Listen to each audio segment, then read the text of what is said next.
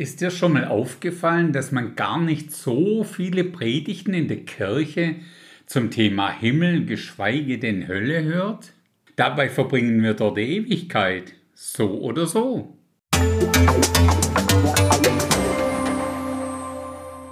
Die Grundvoraussetzung, um in den Himmel zu kommen, ist nach wie vor sehr einfach. Du musst sterben. Kleine Ausnahme davon ist in der Zukunft natürlich dann die Entrückung. Aber bis dahin ist die Sterberate nach wie vor bei 100%. Schon allein von daher sollte dieses Thema für uns alle interessant sein. Allerdings gibt es gerade bei dem Thema Himmel doch quer durch alle christlichen Gruppen sehr unterschiedliche Ansichten. Das soll uns aber für heute gar nicht weiter stören. Ich fasse für uns hier und heute einfach mal meine ganz persönliche Überzeugung zusammen. Gerne darfst du anhand von belastbaren Bibelstellen das Ganze für dich anpassen. Aber fangen wir mal ganz von vorne an. Uns sollte zunächst mal bewusst sein, dass der dreieinige Gott als solcher an und für sich gar keinen Himmel benötigt und von Ewigkeit her auch ohne Himmel existiert hat, bis er dann eines Tages sich entschlossen hat, einen neuen Zeitabschnitt zu starten. Und das lesen wir dann in 1. Mose 1 ab Vers 1. Im Anfang schuf Gott die Himmel und die Erde. Hier ist also der Zeitpunkt, an dem die Himmel entstanden sind. Und zwar, wie wir hören, in der Mehrzahl. Unsere Bibeln reden von maximal drei Himmeln. Diese Aussage beruht dabei hauptsächlich auf einer Erfahrung, welche Paulus gemacht hat. Er schreibt uns darüber im zweiten Brief an die Korinther, Kapitel 12 und da ab Vers 2. Ich weiß von einem Menschen in Christus, der vor 14 Jahren, ob im Leib oder außerhalb des Leibes, ich weiß es nicht, Gott weiß es, bis in den dritten Himmel entrückt wurde. Und ich weiß von dem betreffenden Menschen, dass er in das Paradies entrückt wurde und unaussprechliche Worte hörte, die ein Mensch nicht sagen darf. Paulus bringt hier mit seiner Aussage den dritten Himmel mit dem Wohnort Gottes zusammen dann stellt sich für uns eigentlich nur noch die Frage, was ist denn dann der erste und der zweite Himmel? Die Bibellehrer nennen den ersten Himmel das, was wir sehen, wenn wir nach oben schauen. Der Bereich, in dem die Vögel und auch die Flugzeuge fliegen und dort, wo die Wolken sind. Darüber kommt ein oder das, was wir so landläufig mit Universum bezeichnen, und zwar in seiner ganzen riesigen Ausdehnung. Und dann über dem allem ist irgendwo der dritte Himmel als der Wohnort Gottes. Wenn wir uns den dritten Himmel als unser zukünftiges Zuhause anschauen, dann taucht hier automatisch auch die Frage auf, ja und wo werden die anderen Menschen die Ewigkeit zubringen? Diesen Ort nennt die Bibel Feuersee oder landläufig Hölle. Die Frage nach dem Feuersee wollen wir aber hier in dieser Episode sehr kurz halten. Ganz unabhängig jetzt, ob man nun gläubig ist oder gar nicht gläubig, ob man an eine Entrückung glaubt oder nicht, spätestens mit und nach dem Tod stellt sich für alle Menschen die gleiche Frage. Wie geht es jetzt an dieser Stelle weiter? Nach unserem biblischen Weltbild kamen alle Menschen, die noch unter dem Alten Testament gestorben sind, an einen Platz irgendwo im Inneren der Erde auch bekannt als Sheol in der alttestamentlichen Sprache oder Hades in der neutestamentlichen Sprache. Dieser Sheol hatte oder besser hat zwei Bereiche. Der eine wird als Abrahams Schoß und Paradies bezeichnet, den anderen Bereich würde ich mal als Vorzimmer zum Feuersee bezeichnen. Das Ganze wird uns recht anschaulich von Jesus selbst geschildert und zwar in der Geschichte vom armen Lazarus und dem reichen Mann, wo wir beide sterben und wo sie sich danach befinden. Nachzulesen gerne in Lukas 16 ab Vers 19. Ich fasse das hier mal kurz zusammen in zwei Sätzen. Demnach kamen alle alttestamentlich Gläubige nach ihrem Tod in Abrahams Schoß. Alle alttestamentlich Ungläubigen kamen in den nicht so schönen Teil von diesem Scheol.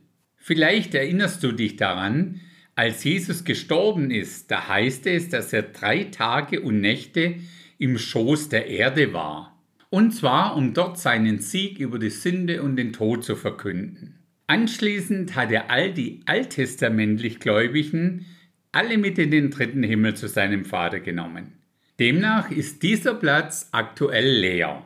Für uns neutestamentliche Christen bedeutet das Ganze, dass seit Jesu Tod und Auferstehung wir direkt nach unserem Tod in den Himmel und damit in Gottes Gegenwart kommen.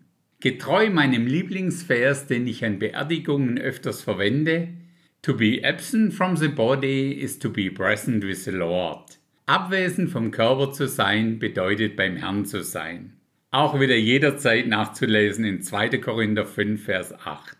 Dann bleiben da noch alle, ich nenne sie mal Ungläubige, diese kommen nach wie vor nach dem Tod in dieses Vorzimmer vom Feuersee, den die Bibel im Neuen Testament mit Hades bezeichnet.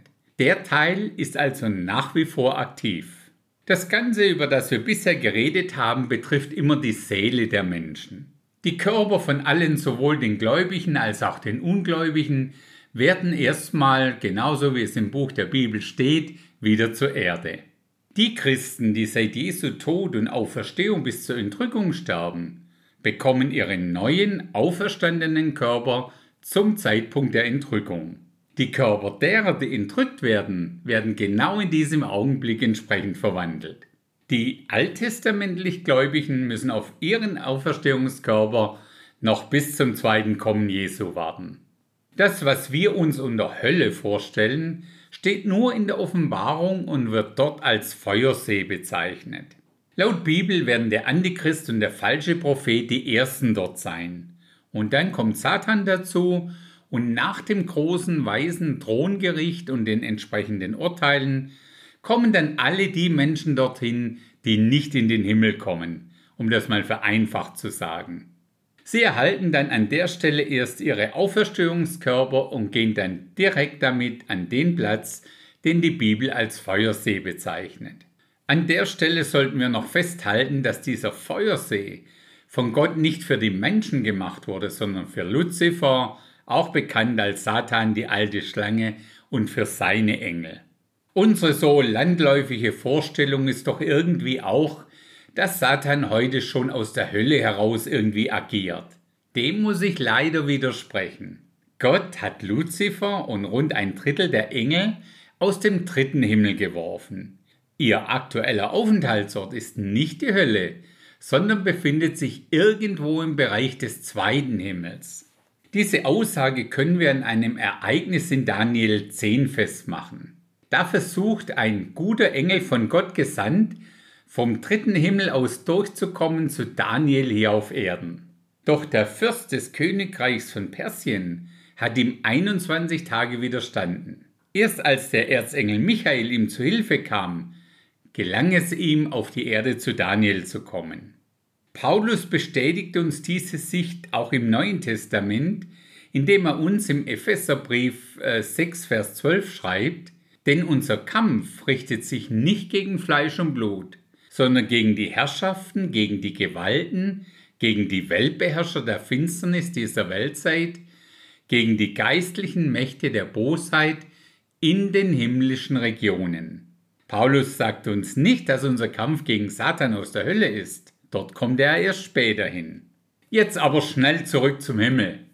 Was für den einen und anderen vielleicht etwas ernüchternd sein mag, ist die Tatsache, dass wir ab dem Zeitpunkt der Entrückung für maximal sieben Jahre in diesem Himmel sein werden. Danach kommen wir ja für tausend Jahre zurück, um mit Jesus im Millennium zu regieren. Ja, und danach schafft Gott einen neuen Himmel und eine neue Erde. Diese beiden neuen Teile werden dann sehr viel enger verbunden sein, wie das heute der Fall ist. Denke einfach an das neue Jerusalem, welches in seiner riesigen Dimension vom Himmel herab zu dem heutigen irdischen Jerusalem kommen wird. Der Himmel ist also ein realer Ort und doch ist er nicht als solcher das Hauptziel unseres Glaubens. Unser Ziel ist Jesus Christus und die ewige Gemeinschaft mit ihm. Den anderen Platz hat jemand mal so bezeichnet. Die Hölle ist die zu spät erkannte Wahrheit. Im Gegensatz dazu sagt Jesus von sich, ich bin der Weg, die Wahrheit und das Leben. In diesem Sinne, bis zum nächsten Mal.